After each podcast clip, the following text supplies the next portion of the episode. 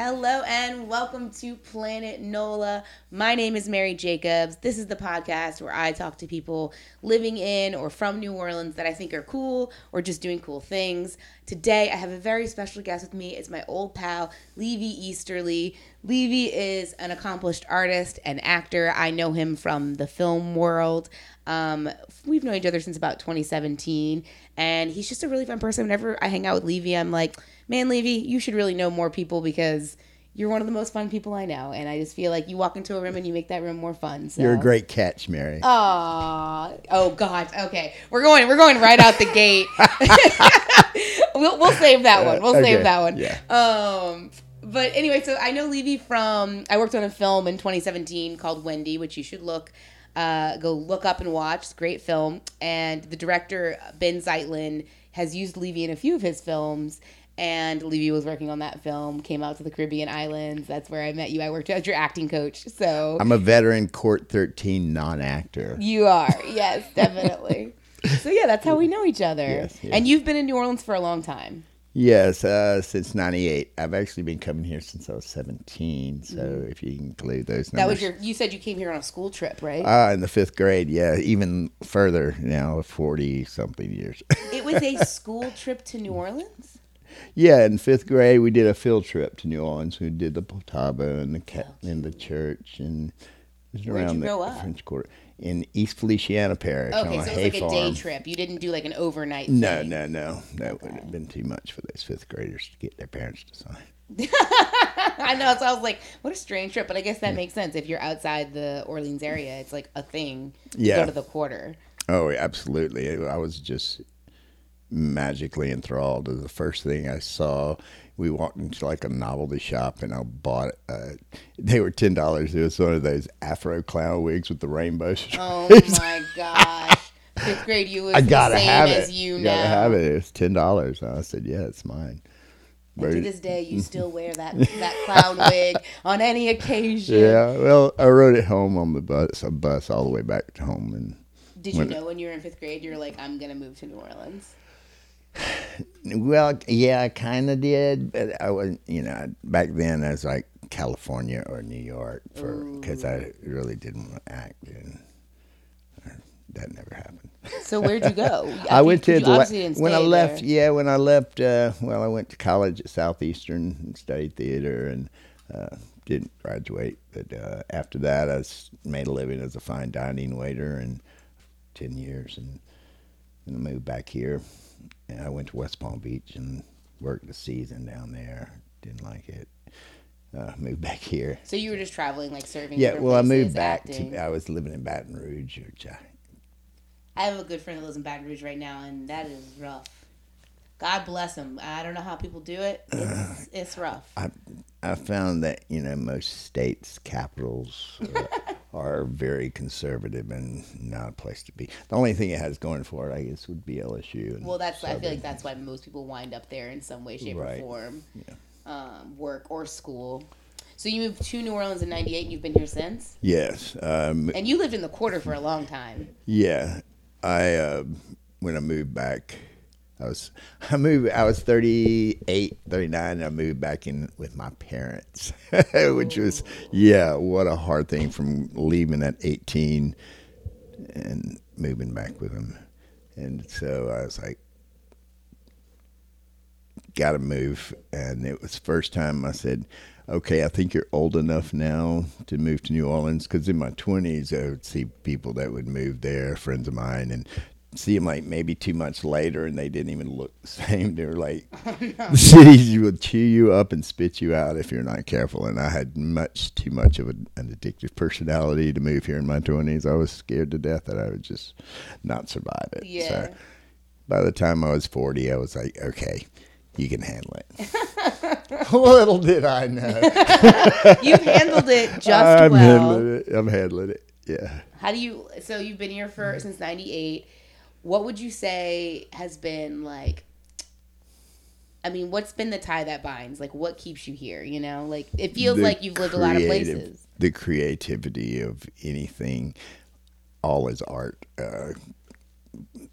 From you put something out there that's creative, like my artwork was the first thing. I said, I'm going to start painting and selling my artwork, and picked up a piece of slate, of course, painted a face on it, real bright colors, and the skin was fluorescent, and called them carnival faces, and I hit a niche, and it just started progressing. Where were you selling?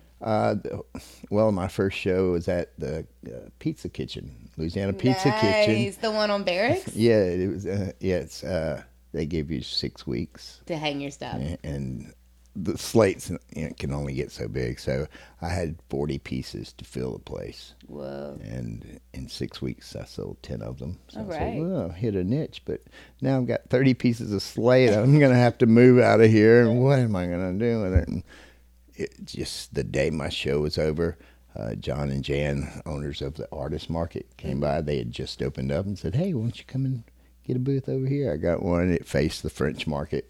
Yeah. And I had a little booth and made $10,000 that year. Oh, that's what's up. That's the collective that's on Decatur, or was on Decatur. Yeah, a little co-op. Yeah, it's not there anymore though, huh? They closed last year. Yeah, I remember. I was there forever. There's a few places like that in the city. So if you're from here or not from here, you should know that there's like little artist co-ops. There's a few different ones. There's Zella Magazine. There's the one in Canal Place, his name escaping me, it has the word elephant or buffalo or something in it. White rhino or something like that. Yeah, rhino. Rhino. Mm-hmm. There's a few others. There's a friend of mine, when we stopped, they decided to change the whole thing, and I lost my booth and was going to have to pay more, and I just got kind of fed up. And so my friend that was working there with me too as an artist decided to get in touch with the French Quarter Corporation and reopen a little co-op called Dutch Alley. Oh, Dutch Alley. That's well, they call it D Alley, for short. And so there was another artist co-op there for a while. I don't know if it's still there, but worked in there. And then and then I ended up getting a license to a permit or whatever to sell in Jackson. Yeah, except I chose Pirate's Alley instead. Oh, nice. I was right across from Rodrigue, and I always had this thing about,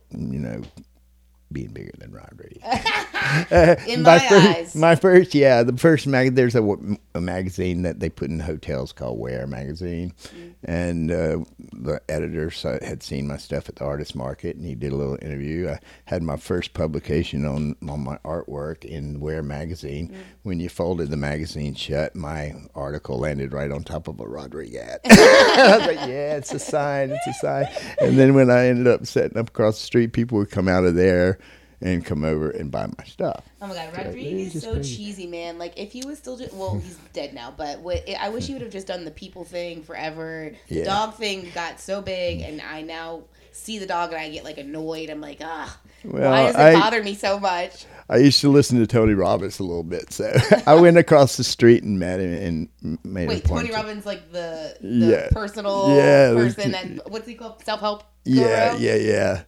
So his thing was, if you want to be rich, you hang out with rich people, or you want them to do this, you do it with this people. So I went and met him, told him I was going to be bigger than him. I said, what advice would you give me? And he said, stop painting on slate. You can't really make prints. You're going to have to paint on canvas so you can make prints. I was like, I can do G clays. I gave him a set of coasters. And he's like,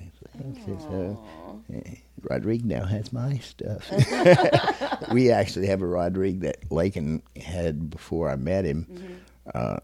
And they only made 14 of these prints, and it's one of the blue dogs sitting on one of the above ground graves. Oh, cool. So I have a friend from childhood who I lived with after Katrina, whose family collects Rodrigues, and they had a personal relationship with him, and they had a house full of them, to the point where they had like a huge wall that was a family portrait that he had painted under an oak tree. Yeah, and it was when my friend was like an infant. Yeah, it's huge. It's a beautiful. See, I actually met him before Blue Dog. I was working at the Camelot Club, which is a CCA managed city club in Baton Rouge, above the L&B building. And he had a show up there, and it was all the oak trees with the families. That was like what he used to do. Yeah, it's very nice like folk art, very white supremacy looking. Like it kind of is. It's all white people wearing let's have a jamboree, Old South Jamboree. I found out recently. I think that's what those things were. It's just like a big KKK party. A big meeting, yeah. I was like, God, please spare me. That doesn't surprise me. Yeah, because the paintings are literally white people in white clothes under oak trees in front of plantations. They definitely have some sort of old Southern thing going that's haunted as hell. Yeah. I tried to keep it on the folk Cajun kind of thing, but yeah, I can see that. Yeah, what kind of stuff do you paint? I don't think I've ever seen any of your art, like any of your physical art. Obviously, I've seen you. I call it folk art, but if you consider roofing slate indigenous to the New Orleans area, but which a lot of it is. I collected slate when they redid the church for Katrina. I got it from which church? Biggest, the cathedral? Cathedral, yeah, St. Louis, and I got it from the hall on St. Charles. What's the hall in St. Charles? Lord, I can't think of it now. That's all right. But yeah, they had really big pieces. I ended up doing a series of gestures on that. But it's fun. They're animated, colorful faces, and they're either grinning or laughing out loud or smiling. You know, they're very positive. I've had people tell me that first year, I guess most 75% of my stuff went to tourists, and I had some local clients and repeat stuff, and they tell me that they hang their stuff in the bathroom. It's the first thing they see in the morning, and it brightens their day. Isn't that like, nice? Yeah, that's so nice. It is rewarding. That is so nice. Be a service to people's happiness. That's what I was saying a second ago, is if you come to New Orleans and you want to support artists, there are tons of local art co-ops. That's what we were talking about. And there's also like the art garden on Frenchman Street where you can meet the artists. They're there at night. And it's just these spaces where they have tons of different artists in there. And people do come to New Orleans and buy art. I sold art for years on Frenchman Street. That was what I did. And I'm not a great salesman of my stuff, but that's why people get salespeople like me. I still, I don't know. You still sell more art as the artist and doing your art in front of the people. I think that's true to a degree. So I sold for other artists for a long time, and my whole thing was, if you are someone who does not like people, which a lot of artists don't, you're not like this. No. A lot of artists just don't like people. They like their art, they like what they make, and they don't want to deal with someone not wanting to pay the price or somebody asking them questions and stuff like that. Yeah. Those people that don't have that people person thing, they shouldn't sell their art. And so people like me who are good salespeople, what I would do is I would come in there and I would try to look as if I were the artist, and I would carry. Sure, I'd be able to describe it and like love it as much as the artist would. Sure, yeah, that's my mother told me. I've got great work ethics. My dad and my mom both gave me. My dad hard labor, and my mom just that she said, if you work for somebody and you work for their store, just act like it's your store. Exactly. And that way, that's what I did. I had one friend that I worked for years, and her whole thing was like, tell them you're me. Just tell them you're me. Yeah. And for years I did that. I would just tell people. Sure. And my big stick now is like I'm working on the house and I have people come up to me on the street and like, yeah, you got any extra work? I'm like, no, I'm poor too. I'm house rich and money poor. So that's why I'm doing the work myself. Yeah. Because, and plus, why pay somebody to do something that you can do better yourself? Right, totally. Because they don't give a shit. I painted that. Yeah, Levy lives in, is it technically the Treme? It's across St. Bernard is the Treme. Okay. We're in the South 7th Ward.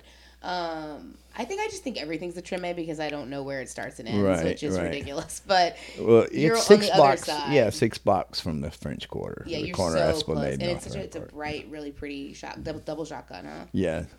Okay, what's your advice to someone who is moving to New Orleans for the first time? They're moving here from somewhere else. You had experience with New Orleans before you came. Like I think you knew what to expect. I think most people either have had an experience and that's one of the reasons they move here because it's very open. When I first started coming, really hanging out in New Orleans was when I was in college at Southeastern. They were like a half hour away, and on the weekends we'd come and party. I had friends from La Place that I went to school with, and we'd hang out there. And what years was this? This was 1980, 81. What was New Orleans like in the 80s? Well, let me tell you. We came down one weekend. I don't know. It was like right at the first of school year. So it was like in August or September. And we came and they took me to, I think it was Zephyr Field. And there was a game being played between the queers and the police. I swear to God. You're making this up. I'm not making this up. I swear. It was so, I was like, wow, this is so cool. And then when you go out at the bars and stuff on the weekend. Wait, what team were the queer police playing on? Well, I don't know. Yeah. See, that's the thing. They ended up being cheerleaders. They had some cheerleaders. It was so funny. The queer police were like, wait a second, I have to pick. Yeah. It was funny because, like on the weekends, there was always a cop car stationed at the queer bars, right there on Bourbon Street. And there was no problem, and got along great with the police. Did you feel like they were stationed there to keep the queers safe or keep like other people, quote unquote? No, I think they were there for the queers to be safe. Yeah, that's what's up. And never had any trouble with them until we came down here one weekend and there were no cops. And I got my ass kicked. No. I had my first experience with a gay bash. It was, I was hanging out outside the bar. We were about to leave and go back to campus in Hammond. And I was hanging out front of Lafitte's in Exile. And it was pretty tipsy. And all of a sudden, like five of these hippie dudes come out of the bar, swing the door open. I heard one of them say, "Oh, man, it's a fag bar." And I was like, "Yep, that's right." And I forgot all about it. And the next day, I'm turning around, and the smallest one, of course, out of the bunch, turns out, "Did you say that? Did you say that?" And he came right up to me, and I didn't answer him, and he just started wailing on me. Just, all these guys are standing behind him, so I wasn't going to fight back. I just was in shock. I couldn't believe it was fucking happening. Yeah. Hit me a few, I guess he realized he wasn't going to knock me down, and so they just left.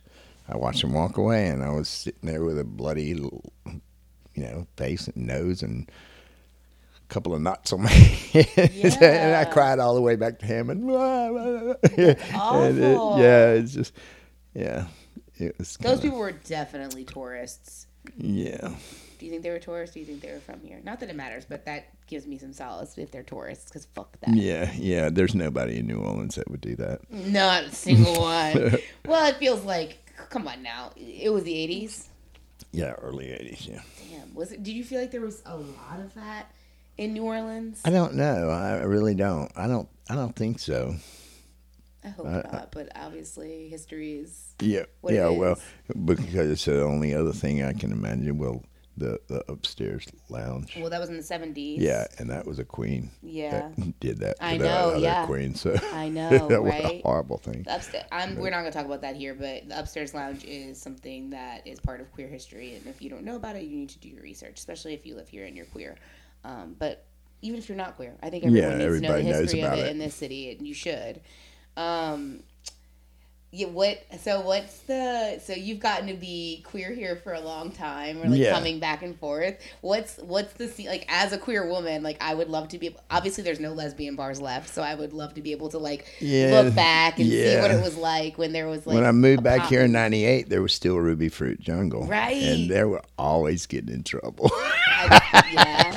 And I figured, I guess most. What do you mean always getting in trouble? Like how? Oh, they were in Marigny, and they would have complaints about noise levels and that kind of stuff. It's just bullshit. Unnecessary. Really. Oh, yeah. You mean the stuff that's still happening to the point where, the Marigny can't get friggin' bars with music anymore? Why are you moving here and having trouble with noise ordinances? This is so bullshit. Yeah, I think about one of the ones that changed in my life. Especially lifetime, around Frenchman Street. It's it's like that's literally. That's why you would want to move here. Mimi's used to have live music. It's now Anna's. I remember they used to have they had some really fun live music because they would do weird stuff that other bars weren't doing, and then they're one of the ones that got rezoned, and then they can't have live music anymore. And that was like happening while I was living here, and I was just like, yeah, this is so foolish. And those houses in that area now are $1 million houses for whatever reason. Yeah, it's cuckoo bananas. Like, it is. You move to the city where like live music is like what people move here for, right? And you don't want it in your neighborhood. Yeah, it's bullshit. Where it's already been for a while. And now that I'm in the 7th ward, I've heard a couple of complaints about the party buses. I'm like, are you kidding me? I love my neighbor Sheila had her birthday a few years ago, and she rented one and invited me to go. I was the only white male ever on a fucking party bus, and they were twerking out the windows. Really, I had my video camera going. We got some good. There's so many freaking party buses now. Yeah. Last night, a party bus. I was working at a show at the AllWays, and a party bus drove by, and it was all white people on it. And usually, you know, a party bus goes by, and it's like bump, bump, like asses out the window. Yeah. Like, this was the saddest party bus. Oh, that's too bad. And I was. No music was coming out. Everyone was just like standing, like looking out of the windows. Like you could see like a guy with glasses, like holding a drink, like looking at me. And I was like, you're on a party bus. Like you should be like raging. The sun was still up when it passed. I was like, okay, my goodness. You guys clearly made a mistake, and that's on you. You thought you were party bus people, and you're clearly not party bus people. But so people go, they just drive by. They pass by, and that's it. How can you complain about that? I did my first musical at the AllWays. Really? I did. I love the AllWays. It's like the best. It's like one of the best indie theater spots in the whole city, if not the only real one. The guys that did Three Penny Opera, German, right? Weiss. Is that the show? I always get their names fucked up. I've done a lot of shows there, too. It was Happy End was the name of it, and I played Bill Crocker, gangster. It was a play, or was it? Yeah, it's a musical play. Yeah, it was great. I enjoyed it so much, and I found out that the guy who owns the bar was friends with Coleman from Court 13. Oh, cool! Yeah, and is that how you got in contact with those guys? Yeah. Mm-hmm. So Court 13 is the production company that did Beasts of the Southern Wild and Wendy, the film that I worked on and met you at. And you also worked on Ben's first little short film. Yeah, what was it called? Glory at Sea. Glory at Sea, yeah. So you've got a long history with that production company. Yeah, it's great. I mean, even gone so far as to tell Ben that they've got the porno out for it. It's called Glory Hole at Sea. The parody version. Levy, we have to take a break. Yeah. Okay, sure. We'll be right back.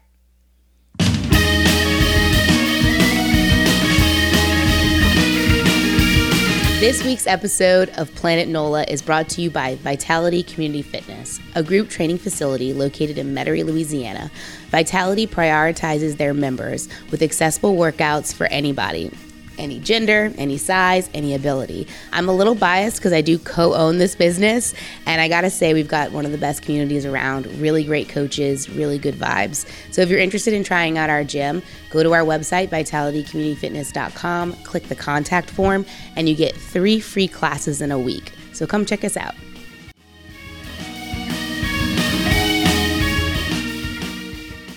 Hello and welcome back to Planet NOLA. I'm talking to my friend Levy Easterly. We've been talking about queerness in the city of New Orleans through history, or at least Levy's history here. Talked about his art. We've talked about a lot of things. George Rodrigue. Mm-hmm. If you're not watching on YouTube, you're just listening to the podcast, you should go peep our social media or go watch the YouTube video because Levy is looking fresh to death today. Very colorful. You've just got to go look at his outfit. I cannot even describe it. It is something you have to see with your own 2 eyes. I look pretty cute too, so go check us out on YouTube. So I was about to get into how I met you, which is on Wendy, the feature film Wendy, which was directed by Ben Zeitlin, came out in like 2019. Oh, we came out in 2020 actually, right before the pandemic. 2 weeks. Awful release for us. 2 weeks before quarantine. Yeah, so which is why I encourage people to go watch it because it definitely didn't get its justice because of the lockdowns. It did have a theatrical release, but man, did that mess us up. But so Levy was the film filmed in the Caribbean on a few islands, and Levy was playing the older version of one of our stars. That was a kid, and I don't want to give away too much about the plot, but you basically were like the middle-aged version of the kid, and you had a very like the character's very like rough, and you had to my only line in the script, or it wasn't a line, it was, it described the character. He was a strange and haunted man. Yes, yeah. And I felt so strange and haunted. I swear, and it was just a cameo. But how long did you get to go? It was the cameo to be. Yeah, and how long did you go to the Caribbean for that cameo? I got to stay 1 week for the dress rehearsals and wardrobe and makeup.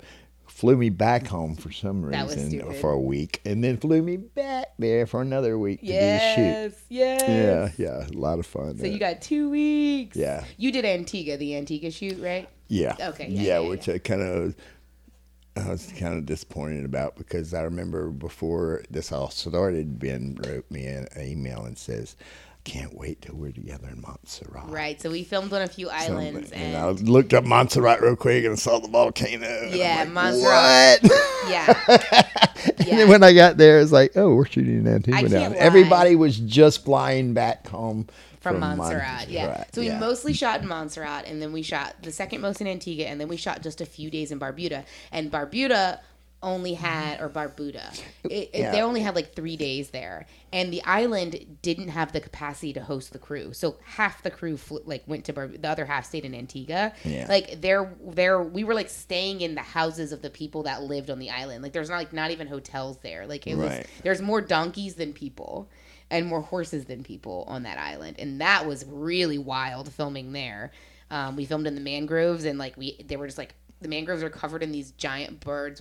The name of the bird is escaping me now, but it sounds beautiful and it looks beautiful on video, but they shit in the water, and that's like what the fish eat, and it's like a bog. So we're like walking through a bog, and in the bog are thousands and thousands of jellyfish. Oh, they're the kind that don't sting, mm-hmm. but they sting. They sting in this like kind of like annoying mosquito bite way, and so it was the most disgusting part of the shoot. So really, Antigua, you could be happy that your stuff wasn't in Barbuda, because that was brutal. You know, I did do this whole spiel about, you really should let me go to Montserrat, because I was that age at 10 years old and got to experience it is my character. So I think you were like trying to do background character work to get there, you mean? Yeah. Method acting shit. And I was like, and you know what?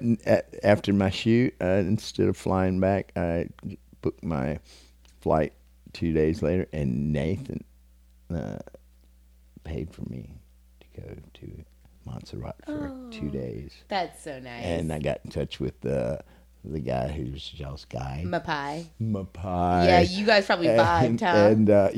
And he didn't take me on the guide though, and the guy that owned the bar. Okay. There. Oh yeah, Micah. Yeah, he took me on the tours. You know, showed me the volcano, the areas, and the hotel, and got me the those are local, my guys. The local those are my guys. Brew. Yeah, he gave me a whole gallon of it. Oh my God, and you're blessed. You know what I did? I drank a shitload of it, but I brought it back in little separate bottles. I poured there. In the travel size? I went to a local store and got the local these different brands of the not homemade stuff, and I poured it out. I put the homemade stuff in it and brought it back with me. When we did the little screening at some point, where were we? I don't know. Nathan and Ben and somebody else, one of the producers. I think it was Michael. Gave them all a bottle of nice. They're like, what? That's what's up. Yeah, I'm very nostalgic for all of the things you're speaking about.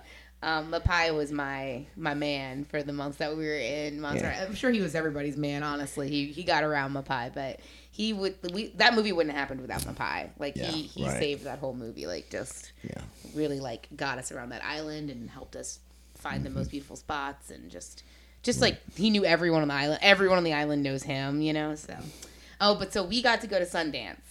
Because of Wendy. Yes. Which is one of my more treasured experiences. Oh, yeah. No, I must admit, Beast was the experience at Sundance. It was just like unreal. We were all just kind of in awe and jaw dropped when the audience stood up and gave us a standing ovation at the end of the movie. And yeah. Beast was huge. If you don't know about Beast was huge. So you got to do Beast and you got to go to Sundance for Beast, and I heard that was like an insane experience. But when we went to Sundance, it was kind of funny because, you know, it's Ben's like not technically a sophomore film, but sophomore film, and so it's not as big of a deal when that drops. No, because you're big when it was your first one that everyone's just kind of blown away. Yeah, and now we have money. Like, no, we're not gonna give him that again. Yeah, it's not as impressive. Like he had Fox behind him this time. Anyway, so we were just kind of like there, and everyone else that was there for the most part were like film people. And we are like, I'm not a film person. I just happened to work in film briefly. And we would just be at social events for Sundance being like, good God, everyone here's networking. Like, I walked by and some locals were hanging outside the back door of one of the restaurants. He's like, yeah, it's a real shit show here today. It was so boring. There was one point we went to a bar. It was after a screening, and like everyone there was like, "Oh, Beth, have you met Joseph? Joseph is a line producer for da da da. Beth actually works in cast." I'm like, "Oh, if I have to listen to one more introduction, like my brain." Yeah, we really should get together and do lunch sometime. Oh, you worked on da da da with da da da, and I'm like, "Oh, cool!" Like. Yeah. I get why they needed that, but we were just sitting at the bar, like doing shots, like, and this is the day catching dentures. Do you want to tell the story? Sure. The bar is packed, and I see Missy standing at the sitting at the bar. I was like, well, let me go talk with her, and because I couldn't walk. We were distinctly making fun of everyone. Also, yeah. I remember I was like, everyone here is just working. And as we were talking about them, I made the mistake of my dentures fell out, and Mary caught them in her hand, and we were just like, oh my God! I grabbed them real quick and stuck them back in my mouth.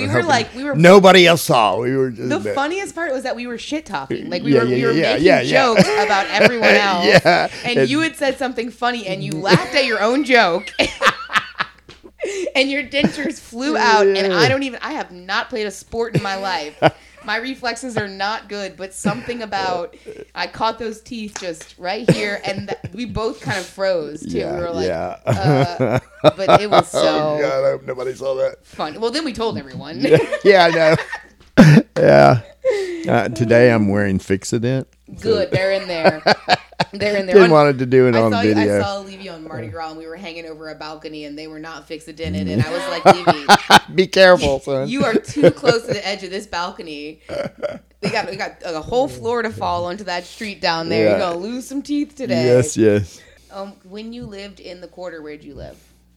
I lived at the corner of 1300 Charters. It was the corner of Charters and Barracks. Right across from the Le Richelieu Hotel. There's a little shotgun house there. The which hotel? Le Richelieu. That's where Paul McCartney stayed. And that's where Hoda Kotb lived when she lived here. Okay, all right. Yeah. Boy, am I showing my age. Well, we already established that you were in college in the 80s, so you're I lived there for 15 years, and...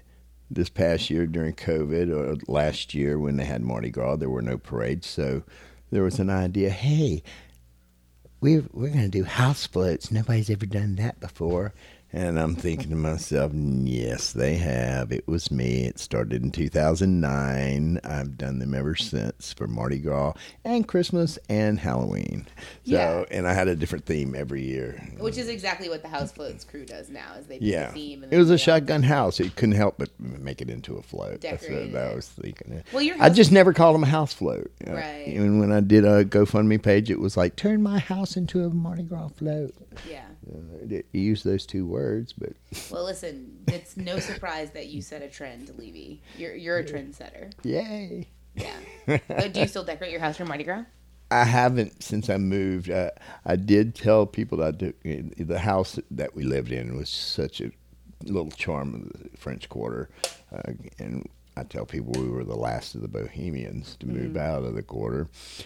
And after we moved out, of course, Nola had things to do for Mardi Gras when you're in New Orleans. And this is in 2018 after we'd already moved out. Mm-hmm. So they had a picture of my house the last year I did in my house. I just covered it in beads because every year I would cover my lamppost that was on the corner there in beads. I would just cover it, really cover it. Right. And so I was like, let's see. It was the first time I had thought to do my house ahead of time. I usually wait till the last minute and come up with an idea and then do it, usually for the best. But that year I was like, well, since I covered my, let's just cover the whole house in beads. And I'm glad I thought about it early, because after everybody started turning their beads in to get recycled, I'd go by the recycle centers and load my truck up with a, and I had a whole truckload of beads, and it literally covered the whole house. And there was a picture of Nola of it, things to do. And there was my house with the beads on it. But they all went there and were disappointed, I must say, because the house had been completely, well, it was there, but there was nobody living. All the shutters were closed on it. And but what do you mean when you somebody say... sent me a picture of it, and they drew a sad face on the house. So that's okay. I took the magic with me. And I did get my house done by the house flip people last year because I was the original house flip. So they did the house for me. They had put everybody else in a lotto, and everybody just drew whose house they were going to do. Cool. So, except for mine. And that, but the stipulation was that I had to find 5 other houses in the 7th Ward to get the permission of the owners and for them to do their house. And they had 5 iconic people of the 7th Ward, either Indians or some community leader, and to do a picture of them. And that's what's up. A memorial house for them. Yeah, it was really nice. The man who lived in the house before me, and actually the owners of the house, were the Matassa family, and Baby Matassa raised his family there in that little shotgun house. And Baby Matassa was second cousin to Cosmo, who was a musician. He helped him run the studio. Everybody from Jerry Lee Lewis to Little Richard sang in. It was right there on North Rampart. I had no idea about that. Yeah, they turned it into a Warsteria, and they still have the gold records and everything in there, and and something about all the artists that were recorded there. Is it the same Cosmos of the bar Cosmos? Exactly. Yeah, that's who the bar's named after. So there's always been an artist that lived in that house, whether it be the musician. The person before me lived there for 18 years, paid $300 a month in rent. So that specifically that house has been artist after artist after artist. And now it's not. Now it looks like it's straight out of a Home Depot or a Lowe's magazine. Levy, you were talking earlier about making art in the city and like what your general advice is to folks that want to create things here. Yeah, that would be a good reason for you to move here if you have any artistic talent, whether it be singing, music, dance, graphic art, visual arts,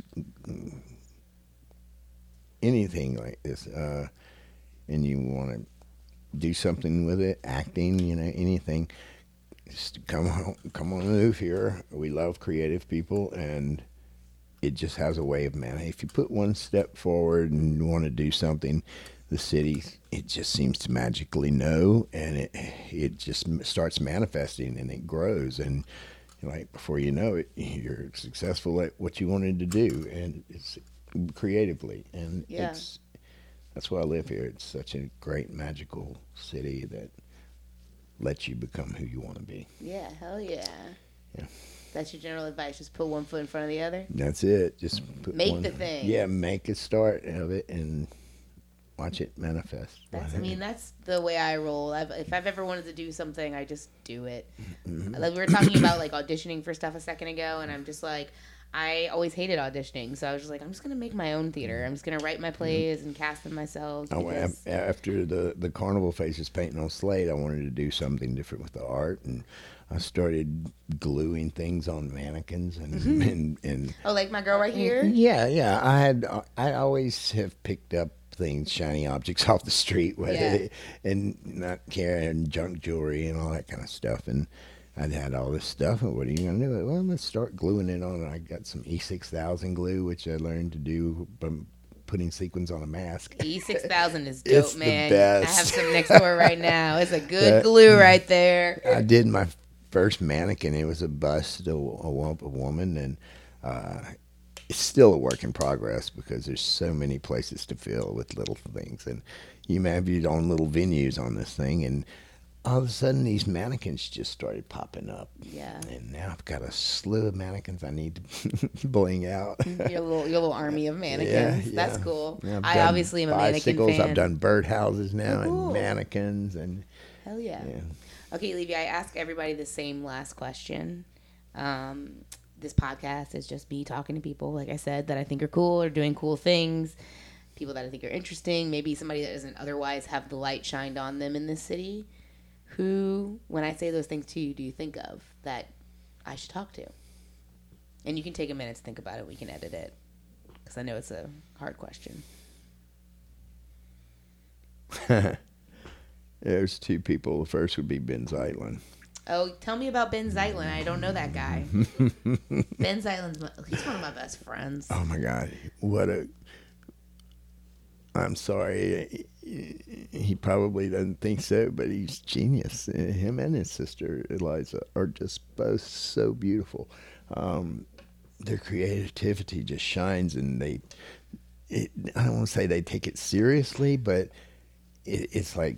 Anything you come to this city and you want to do something, you're serious about it, but not in a serious way, but in a happy way. Yeah, it's more happy than it is serious. You're happy to do it, and you do it, and it blossoms, and people take notice. Yeah, and it's just keep doing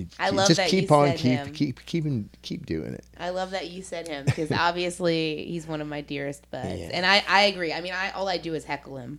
I give him so much hell, but that's just my job, you know. Yeah. But I agree. I think he's a genius. I think he's so creative and he's so smart, and I think that's why I was always really attracted to him. And he loves me. I love him. He loves you so much. Yes. And.